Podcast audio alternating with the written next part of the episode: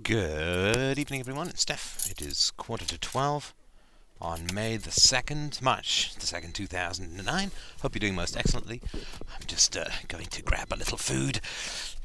And I wanted to mention an idea that's sort of been cooking around in my brain. Hopefully, it would be of some interest or utility to you. And the idea is you know how angry people get probably have seen this. I know I have. I mean, I see it pretty continually. Perhaps you do as well. Yeah, how angry people get. By the way, you know it is minus 26 degrees outside with the wind at the moment? That's what I call a tad chilly. They get so angry when you put uh, rules on them, right? The people expostulate, they, they say stuff, and they get mad. when you sort of say, well, there are these rules, then they're resentful. When you put the rules of laws, or of logic, or of physics, or of evidence, or of facts, or empiricism, or whatever, when you disprove something as someone based on it, they get resentful, like they've been you know, tricked or, or, or, or some bamboozled in some way, or, or confined. And this sort of came to my mind. I was uh, watching uh, when I was uh, unwell. I was watching uh, sort of Kill Time, and it's not a bad show, but it's not, it's not that great. And of course, it's cliched as all get out with you know the sleazy businessmen and so on. But at least the lawyers are sleazy and the cops are sleazy too. But but um, there's a show called Damages with Glenn Close, and I watched uh, some of the uh, some of the episodes. And Glenn Close is really good at playing enigmatic characters that you can't quite figure out. Their motives seem to be sort of random and, and they seem to have hidden agendas and they are oblique, you know, and, and oblique people are, oh, they drive me nuts. They drive me nut, on Nutbaggy Kings. And of course, first and foremost was my mother. Right? I could never, never figure out what the hell was making that broad tick. I tell you that. And I remember I spent a long time. I can't. Some some psychologist said, a man who fails to understand his mother carries with him that tragedy for his whole life and his relations to women and blah blah blah. Like if if you have to plumb the depths or get to know, you figure out what makes your mother tick, or you're going to be doomed with women and so on. And that was all uh, nonsense, as it turned out. It was the struggle to try and understand my mother that messed me up with women. And watching this Glenn Close character in this TV show uh, damages kind of reminded me of, of my mother. Uh, oblique and, and uh, intense, but to what end? It's hard to know, right? What, what, to what end these people have, and maybe you have someone in your life who's like this. They're intense. They're volatile. They're they, they, they they're driven by these emotions that are, are that are powerful and uh, and and they really they really are driven by these feelings that seem to be sort of random. Like you can't sort of tell what uh, what is going to be triggering them next, or what the central purpose is of what it is that they're they're going for, and you can't quite figure. Like they're very intense uh, about what they're doing, but you can't sort of figure out what they're up to as a whole, like in their life. So this woman is a lawyer, and she's pursuing people and so on, and and you you don't know why she's pursuing this Arthur Frobisher fellow, played by Dan- Ted Danson, who plays uh, plays him pretty well, I think. But but you can't feel like why is she so angry at this this guy? And uh, this, of course, is a is a big question, right? That, that that people mistake a lot when it comes to attempting to understand the state. You know, they think that there are these RoboCop robots that are out there, you know, just driven to try and pursue justice in the long run and, and to try and nail bad guys and do right. And it's non- nonsense, right? I mean, those people simply are not out there.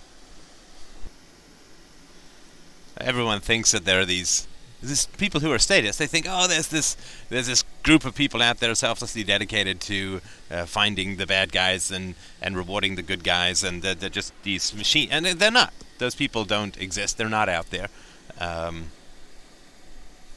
looking out for the little guy. I mean, they're just doing their own thing, advancing their own careers, trying to, you know, get a get a raise and, and trying to keep their jobs and trying to feed their families and, and so on. And and when this woman, uh, the Glenn Close character, goes after this industrialist or this entrepreneur. It's never stated what he does. Uh, the, the, the motives are obscure, and uh, uh, nobody knows why she's so driven to hound this guy, to hunt down this guy, to get this guy, and you know she talks a little bit about the little people and so on, but um, it's not it, it's not credible, believable, or actually even that well acted, in my opinion.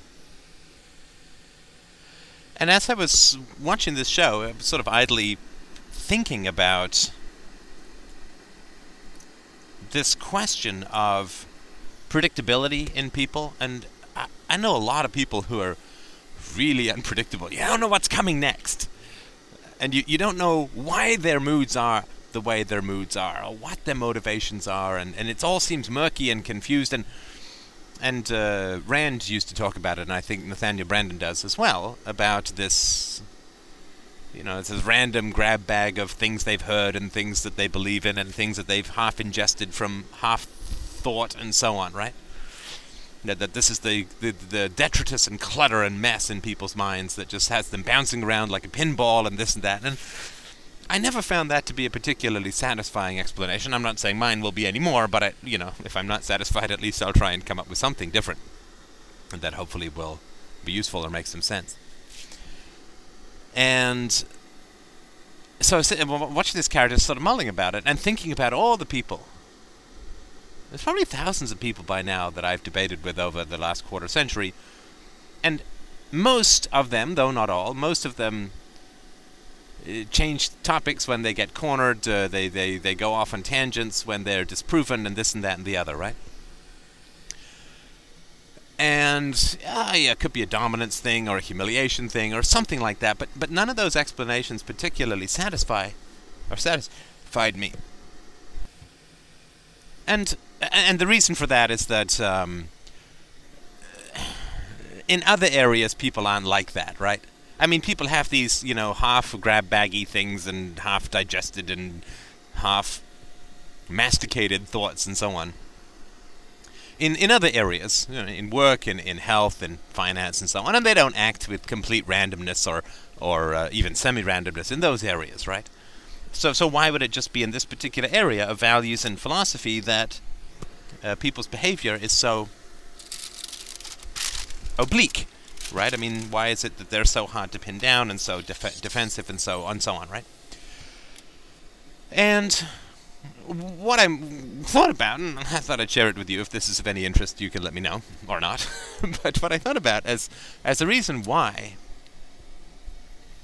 is that you know people like a lot of people like behaving badly.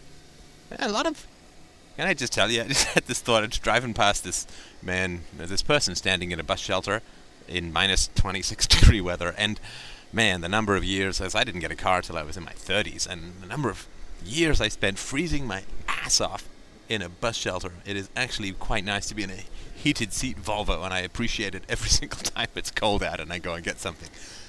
But a lot of people, they really like the, the freedom to act badly right? I mean, because government really is the freedom to act badly, right? The freedom to be evil. That's it's, it's freevol. That's what the government wants. Freevol, free evil.